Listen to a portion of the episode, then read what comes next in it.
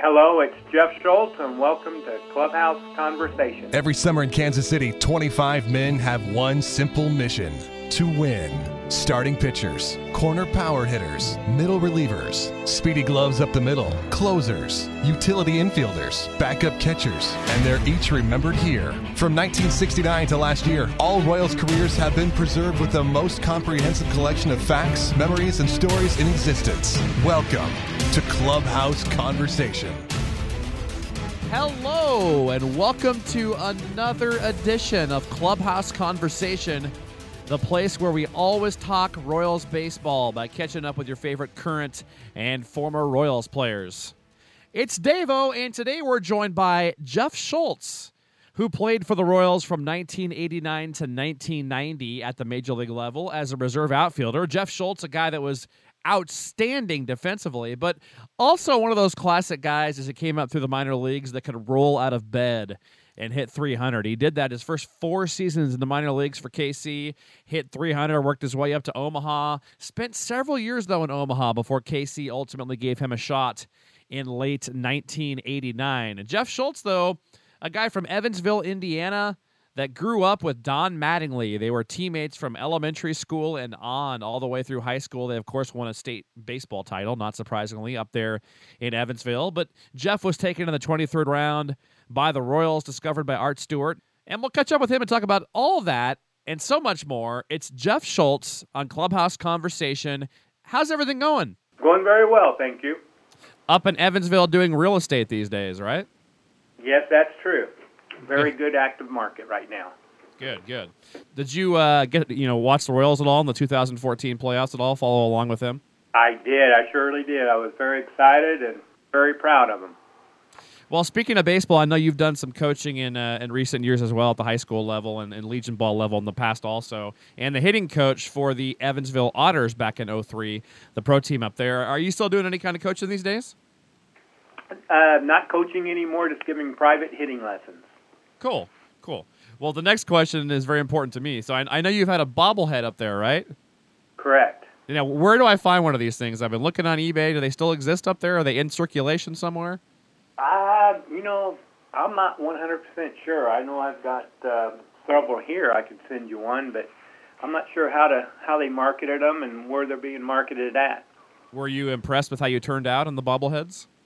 Well, I thought I was better looking than that, but, well. Oh, nice. Well, let's turn back the clock and go way back then. So you played baseball at uh, Memorial High School in Evansville and with Don Mattingly, and you helped lead the team to the seventy-eight Indiana State Championship. So when you think back to, to winning state, you know, what were your favorite memories of that time? Trying to do the right things every day. Um, extra work after practice, before practice, you know, on Sundays. Always striving to, to be a better player. Donnie and I always pushed each other uh, to be better, always competitive. Uh, no matter what we were doing, we were always competing against one another to to win. Did you grow up with uh, with Mattingly then? Like since I mean, how how long had you known him for? Uh, since grade school. Wow. We played Little League together and All Stars and Babe Ruth, Legion, and high school ball. So were you, I mean, did you two kind of push each other a lot to make each other better growing up then? We did. Yes, we did. We also had, both of us had older brothers that we competed against. So uh, Donnie and I would, would butt heads with them. Him and I would be teammates and go against our older brothers. And um, we'd play games after, after practice. Him and I would stay in the hitting cages and play, play competitive games against one another. Now, after high school, you went to uh, Western Kentucky and then the University of Southern Indiana, where you would eventually go in the Hall of Fame in two thousand twelve. So what made you choose to go to uh, you know to Southern Indiana, and then what are your favorite memories of college? Well, I had an offer to play football at Western Kentucky uh, and baseball. So I went to Western Kentucky for the first year, and uh, after being there, they were going to uh, force me to play one sport. And being a cocky teenager, I was going to show them that I wasn't going to stay there and do that, so I told them never mind, I would, I wasn't going to play either. So I came back home and went to a local school home to get my education and play baseball for fun on the side, and uh, took it from there. Well, like so many others, Royals Hall of Fame scout Art Stewart found you, and they, you know, the Royals took you eventually in the eighty-three draft in that twenty-third round. So were the Royals the team that you were expecting to choose you? No, actually I wasn't. Um, you know, I was one of those kids that worked hard, uh, didn't expect anything. If I got drafted, it wasn't. I wasn't going to be picky. I was just excited and felt privileged to be drafted by a major league team, because back then uh, there weren't as many players, many teams. So just being drafted, period, was an honor. Can you remember any conversations you had with Art before the draft, or, or the first time he saw you or anything like that? No.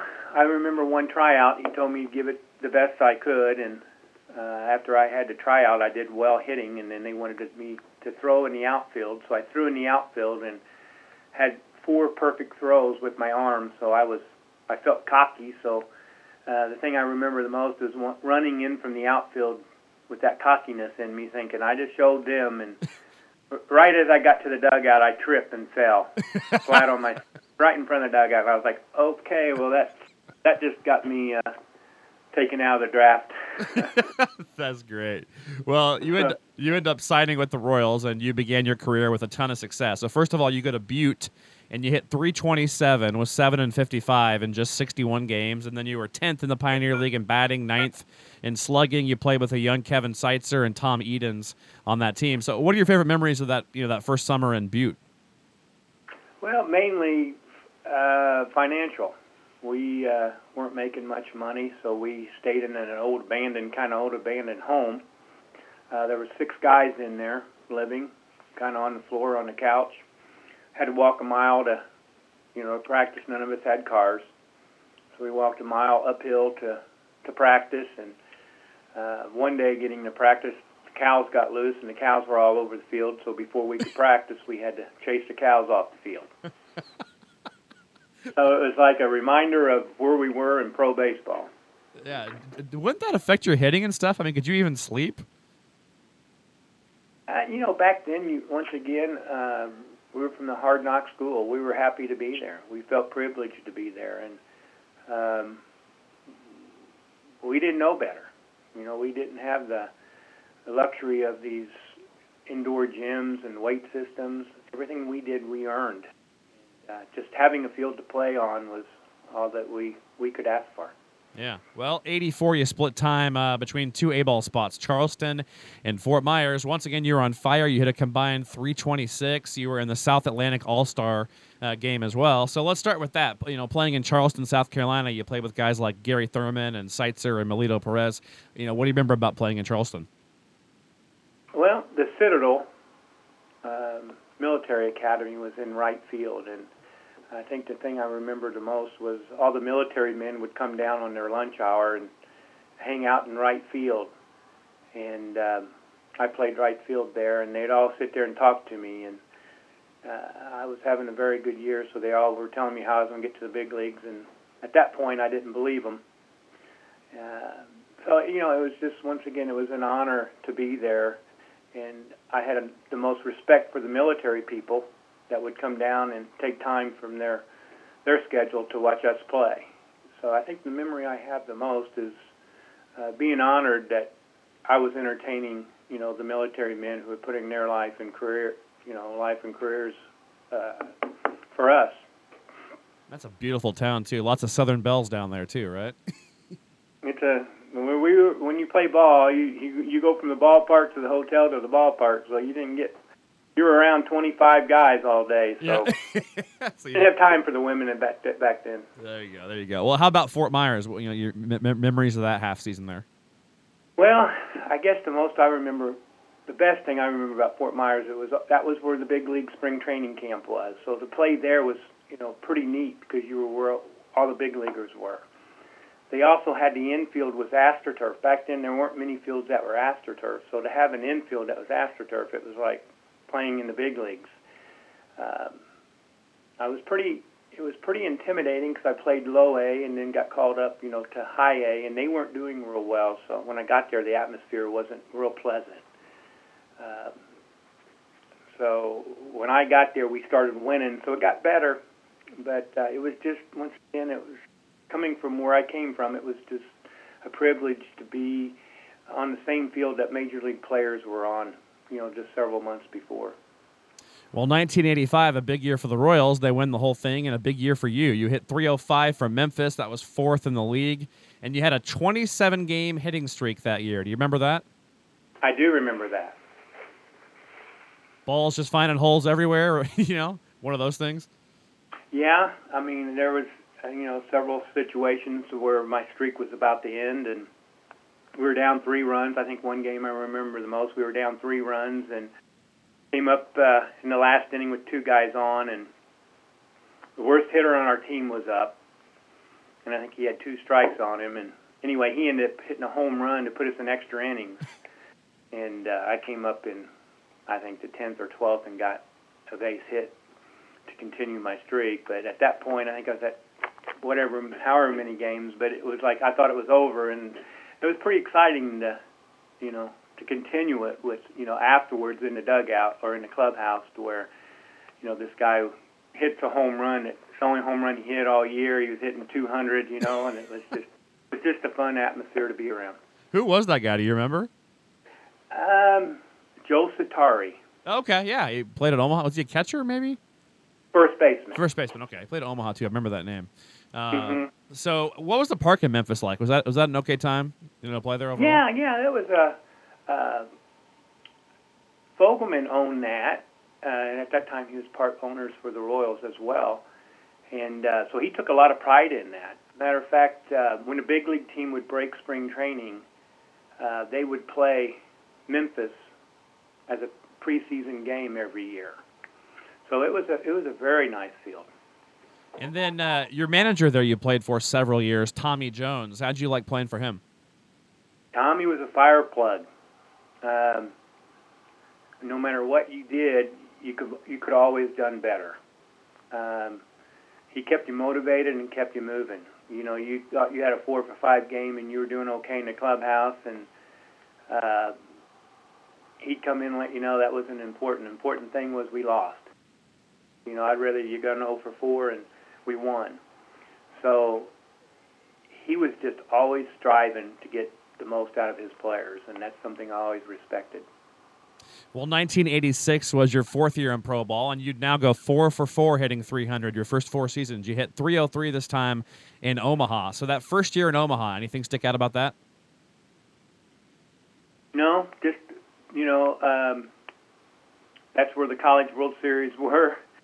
So once again, I just felt honored to, uh, to be at a, at a ballpark to where there was some history to it. Uh, being triple A, you know, watching and following the triple A College World Series every year and knowing they were there at that ballpark, that um, I was I was a very lucky young man and blessed by God to be able to uh, be on the same ballpark as, you know, some colleges that, you know, that was their that was their goal to begin the season to be there. And I was there every day playing there uh, for the Royals. Well, nineteen eighty-seven in Omaha was really the only season of your entire career where your offensive numbers probably weren't where you wanted them. You finished at two fifty-six, but then you rebounded nicely in eighty-eight. You hit two eighty-seven. So by that time, you're six years deep in the Royals system. You haven't gotten a call-up, you know, that September. So, I mean, when you think back to the end of eighty-seven and eighty-eight, did you start to wonder if you were going to make it to the big leagues at that point? Yeah, I think after the first year in triple A, they sent me to instructional league. And they tried to convince me hitting three hundred was, you know, was special, but they needed more home run production. They'd rather me hit lower numbers and hit more home runs. So they had me working on trying to just, every at-bat, trying to hit the ball out of the park, uh, which wasn't the type of hitter I was. But they wanted, you know, they loved my defensive skills and they loved my hitting skills, and I think they believed I could still hit three hundred and, and put some home runs on the board. So it was kind of an exper- uh, experimental year, the next couple years, of trying to give up my average and trying to put up more home runs on the board. So it, it, it did. I felt like I was trying to be a player I wasn't. So um, it, it was a frustrating year, and it was, um, you know, at the end of the year, I didn't feel like I accomplished what I felt I could accomplish had I, you know, tried to be the hitter that I was. That I was. Well, nineteen eighty-nine would be a real special year for you. But before we talk about that, so Rosenblatt Stadium in Omaha was, you know, pretty close to where I grew up, so I went to games there as a kid. But it, when you think back to Rosenblatt itself and the city of Omaha, how did you like the city of Omaha and just living around there? I loved it. I loved it. Um, people were very special. They took me in and uh, took care of me. Of course, they called me the mayor there because I was there for so many years. uh, that that. You know, the the families that were fans, every year they would come and meet me at the airport and take me to the apartments and take me to their house for dinner and take my kids to the zoo on days off, you know, so that well, my wife and I could go off and do what we needed to do. And they, they just took us in like their own kids. And you don't find that very often in, in baseball cities. Well, you ultimately uh, made it to K C in nineteen eighty-nine. All that hard work finally paid off. So you hit two seventy-eight in Omaha. K C gives you the September call-up. So think back to that moment you first found out you were going to the show. Where were you at? Who told you? How'd you find out, et cetera? Well, we actually were on the road. We had taken a long – we had an extra inning game and took a long bus ride uh, and arrived in Indianapolis, and I had not seen my family for about a month, I think.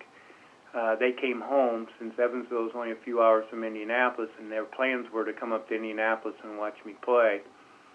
So we we pulled into the hotel room and or to the hotel, and I walked up to the room, and my wife and daughter were in the room, and at that time the phone rung. No sooner did I walk in, and I think it was Sal Lindo. I'm trying to think of Sal Lindo. Oh, yeah. Rendy, is that his name? Lindy, yes. Yeah. Had called me and said that, hey, are your bags unpacked? I said, not yet. He said, well, don't unpack them. You're, you need to be in Texas tonight for the game. Huh. So my wife started jumping up and down on the bed because she couldn't believe it because it's been so long. And I was kind of shocked and uh, said, okay, and hung up and called my parents, who also were there, and said, I'm not going to be at the game tonight. I'm heading to K C. So I think I kissed my wife goodbye, went down to the lobby, waited for the taxi, and off to the airport I went. Oh, my gosh. So this was something that, I mean, had they talked about giving you a September call-up, or were you, I mean, totally floored by it, didn't know it was coming? No, I was floored by it, and actually I don't think it was an actual September call-up. Oh, I think okay. It was before that, it was because he called me and said, hey, made a point and said, this isn't a September call-up. They need you. They need your stick. They need your bat. They're, they're struggling right now. And uh, you're getting called up to help the team, not to not to be around the team. So make sure when you get there you realize you're going to be part of the team. Oh, that's cool. Yeah, because they were in the middle of that pennant race with Oakland that year. Mm-hmm. Back in eighty-nine. So your your first, you know, major league at bat was obviously very memorable. But before we talk about that, you know, walking into a major league clubhouse the first time, do you remember what that was like? I do. I do. Um, I mean, it, it's a long story, everything that happened up until that time, but Nolan Ryan was actually pitching, so the you can imagine what the town was like. Uh, but the fans, I got there a little bit late by the time I got to the airport and to the hotel room, and they were taking me to the ballpark. But the fans were just like a herd of cattle out in the parking lots, and we just had to slowly drive through them to get to the ballpark. Uh, and then when they took me to the clubhouse and I saw my uniform hanging in the locker, uh, an extra large locker from what I was used to, and seeing my name on the uniform and brand new boxes of shoes and batting gloves, uh, you know, outfits, sweat outfits and T-shirts and all the attire that came with being a Major League Baseball player was, was overwhelming. I felt like it was Christmas time, and uh, I think I was must have been there going through all the equipment and seeing my name on the shirts and everything that uh, Bo Jackson was in the locker room getting. He was DHing, but he was in the locker room kind of stretching and swinging and doing his thing. He said, are you going to get dressed and get out to the dugout, or are you going to look at all your clothes all night? So he, he kind of hit me with reality saying, hey, get dressed and let's go. You know, you're not here to uh, to receive Christmas gifts. You're here to put that uniform on and go put it to use. That's a great story. Well, I mean, who were some of the guys when you first got there? Were there some guys that kind of took you under their wing and helped you quite a bit? Yeah, Kevin Seitzer, who I, you know, met at the at the very beginning of our draft, uh, when I got drafted and on the plane ride to Butte, Montana, I met Kevin on the airplane, and uh, we talked all the way there, became roommates, became best friends throughout the whole minor leagues. He had been called up, so he was there. George Brett took me in. Uh, I knew all these guys from spring training and, uh, you know, throughout my years of, of being around the organization in instructional league and, and that. But Brett Saberhagen, Mark Gubazad, uh, a guy named Kurt Steelwell. Yeah. Um, you know, Willie Wilson, Frank White, they just, they all were good people, not just good baseball players, but they also were good people. They welcomed you uh, like you were one of them and not like they were above you. Well, they gave you a nice welcome to the big league. So your first at-bat's a pinch hit appearance against Nolan Ryan. And so you, you get down to the count. This is how I understand it. You're down oh two, one two in the count, and you line a single to left field eventually. But w- what do you remember about that at-bat? Is, is it true that you were actually thinking to yourself, well, he struck out five thousand last month. What number am I going to be? That, there's some truth to that. I think I was had a lot of thoughts going through my mind as I walked to the plate. I got some advice from George Brett to look fastballs, uh, first pitch, and uh, if I took it, he told me another fastball, and if I took both those pitches and got oh two, I asked him what I would could expect, and he said a strikeout. Don't worry about it. If you get you oh two, you're done. So I kind of was looking fastball, but I was somewhere else mentally. So those two fastballs went by me, and next thing I know, I was oh two. And I took time. I called time and stepped out, and I said, hey, it's just another at-bat.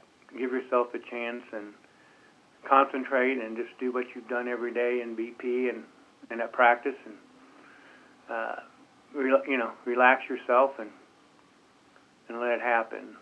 So I got back in with a little more concentration, and once again, Uh, being blessed, I, I was able to get a hit. Another, another fastball, I'm assuming? You know, I think it was a curveball.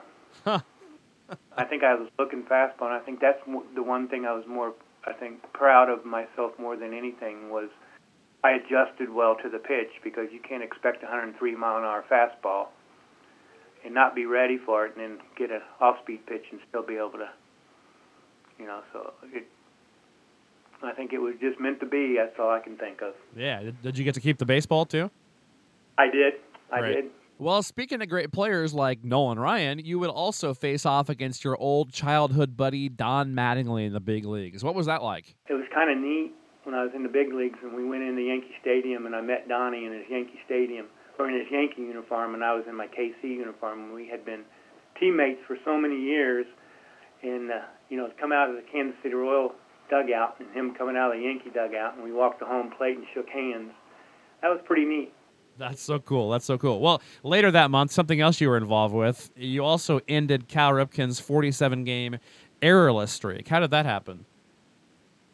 Well, I was swinging the bat real well, and I hit a line drive in the, in the between short and third. And what happened was a couple nights before, um, he actually had an error that should have been an error, I think, in my opinion, and they didn't give him an error. They gave him a hit so that his streak could continue and break that streak.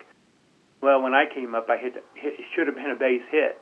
And there was a lot of controversy over that call, which they let it go. So he uh, he tried to backhand a, a line drive short, you know, short hopped him.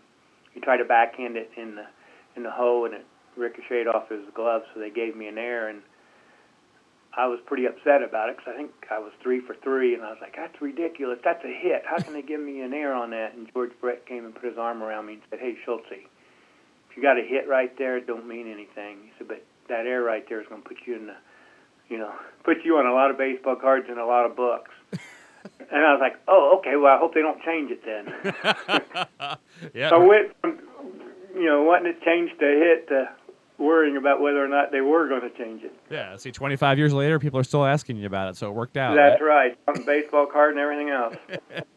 Now, you know, so eighty-nine ends, you head into that offseason. What have the Royals told you? I mean, had they said much to you about your future with the team in nineteen ninety? Yeah, uh, John Wapen came up to me at the end of the year and said, um, you know, I just want you to know you're here. As long as I'm here, you're going to be here. Um, so don't plan on going anywhere doing anything. Man, that meant a lot. Yeah, until you got fired. Yeah. Well, yeah, so we get to that year, nineteen ninety. It's up and down. You're between Omaha and K C. Now, you got called up twice for Danny Tartabull injuries that year. And, and is it true that I read somewhere that you were playing well for that month, but you had kidney stones and some other – you were hurt too, weren't you? Yeah, I I uh, actually, Cal Ripken had hit a, a ball over the fence, and I jumped the fence and uh, busted my ribs on the top of the fence. And um, so I was hurt. So I played hurt, and uh, that's when Wapen told me Tartabull had a hurt foot too, and they were trying to trade him, and he said, hey, I know you're hurt. I know you can't hardly swing. Go out there and do the best you can. We're not going to worry about your performance. We know you can play, and uh, just need you to go out there and do what you can do, you know. So that's what I did. Well, you did a lot of good things that year. Um, July twentieth against Boston, game one of a doubleheader, your only triple of your career, and it's off Roger Clemens. You remember that? I do. Yeah, I do remember that. I got a uh, picture of the paper that has me sliding head first in the third with Wade Boggs holding the ball over my head. That's cool. Uh, and so you had some big hits off some big guys. Nolan Ryan, Roger Clemens, you seemed to rise to the occasion off those fastball guys, huh? Well, that was kind of a bad reputation to get because it seemed like every time we faced a really good pitcher, they would say, hey, you have a reputation hitting these guys, you're in there. I was like, wait, wait a minute, what about the guys that aren't very good pitchers? Can I not face them too? That's great. Well, the, the nineteen ninety team, by the way, so Sports Illustrated picks them to win the World Series. They have the highest payroll in baseball that year, which is near impossible to believe now, but... So, uh, you know, the team struggled a bit. Was that frustrating, you know, to see the team struggle, and what did you feel like the reasoning was for that? I, you know, we had Gubazad and Saberhagen. We had twenty-game winners. I think uh, Mark Davis came over that year. He was the saves leader. Um, I don't know if it was team chemistry. I think they've got they got into some racial issues on a on a flight. One of our flights, um, there were some people that got into a big altercation due to race, and they, that's what they accused it of, uh, the altercation. And I don't know if that just caused enough team dissension to divide the team, but if you don't have that team unity, you don't have much of a team. In baseball, as you know, as the Royals did this year, if you don't play as a team, you really can't compete. So if I had, if you forced me to give a explanation, I would have to say it was the team just didn't meld like it needed to meld to be a championship. Yeah. Now, I, I like to ask all guys who played with a guy you mentioned earlier, Bo Jackson, this question. W- what's the most amazing thing you ever saw Bo Jackson do? Um, I don't know if you would consider it amazing, but one of the things I remember the most was I was coaching first base, and he hit a chopper and ran it out. And I was I kind of leaned toward first base to see how close it was going to be, and he came flying by me and actually scared me to death. And the thought of him being a running back and going that kind of speed and having someone, you know, a small defensive back trying to stop him, I thought, holy cow, he could hurt somebody. He just was a massive individual of speed. I love that guy, man. It seemed like it was something amazing all the time. So, end of nineteen ninety, John Scherholz resigns, or sorry, resigned to go to Atlanta, and then uh, you and the Royals also parted ways at the end of nineteen ninety. So, I mean, how tough was that for you to walk away from the only team you'd ever known? Well, it wasn't. It wasn't that tough because they kept uh, promising me, you know, an everyday starting job, and I never could receive it. Uh, Pittsburgh at that time told me. Um, They were going to trade Barry Bonds, and I was going to be their starting left fielder uh, with Andy Van Slyke and Bobby Bonilla. So uh, I had a, you know, I had a, a promise to be a starter, and uh, at that time, it seemed like the Royals were kept going out and signing left-handed hitters. They had signed Pat Sheridan the year before, uh, Kirk Gibson the next year. Uh, there were just signs that, you know, they were looking for the big-name player, you know, signing Bo Jackson. So I just was ready to make a move to, to a team that, you know, would consider me an everyday player. Well, you ended up uh, in nineteen ninety-one, yeah, Pittsburgh. You went to Buffalo, you hit three hundred again, like you seem to always do, and then Pittsburgh, you got three at-bats there in May. I mean, were you disappointed then that year overall then about not getting more of a chance, I'm assuming? Yeah, I was, but at, at that point, once again at spring training, during the trade talks, uh, that was the year Bobby or Barry Bonds was on his arbitration and lost his arbitration and came to spring training um, very disgruntled, and him and Leyland got into a big fight uh, at spring training, and uh, Barry called, you know, told Jim Leyland that it was racial issues, that that's why he didn't win his arbitration, that he went to the media and told the media that they were going to start trading all the black players and, you know, uh, signing white players. So they called me in and said, hey, look, with everything going on right now, we're not going to make any moves. We're going to keep it status quo. Uh, hang tight, go down there and get yourself ready to come up, and we'll make this trade, and when things settle down, and you'll be back up there.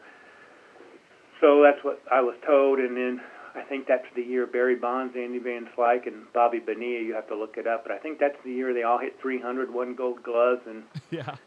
went to the pennant. I think it was too, yeah. God. So, it, it, you know, it was an unfortunate situation, but once again, they, their hands were tied with those three outfielders producing so well.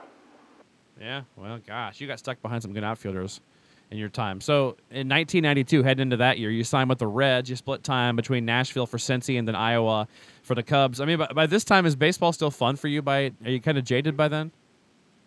Um, it was still fun. It was still fun. Cincinnati had called me, and I actually was going to break with the big league team. And two days left of spring training, Rob Dibble hit me with a fastball and broke uh, a bone in my hand, so they had to keep me at, you know, keep me um, in extended spring training for that to heal, and then they, you know, sent me to Nashville. And um, the Reds struggled really bad that year, so they, uh, Jim Bowden was the G M, and he was just up there just, he wasn't really big in the minors, going down and getting the minors. He was more big in going out and getting other big league players from other teams, making trades, signing, you know, free agents and stuff of that nature. So uh, I was in Nashville, and they traded me to the Cubs, which the Cubs at that point, knowing I was an infielder my whole life, I think they wanted to make me a third baseman, so they brought me to Des Moines to, uh, to play third base. Well, after that year, you went over to Italy, didn't you? Was that the next year in ninety-three? Yes. H- how did you end up over there, and what was that experience like?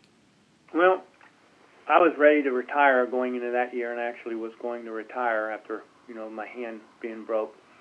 Um, and then I just kept getting offers from Japan and, and Italy, and talked to my family after I retired and got that offer, and um, kind of used it. I thought, well, you know, how many opportunities do you have to go over, you know, go over to a country like that and play ball? And I made a few phone calls with people who had gone over there, and they said it's an experience you'll never, ever forget, something that, you know, you need to do.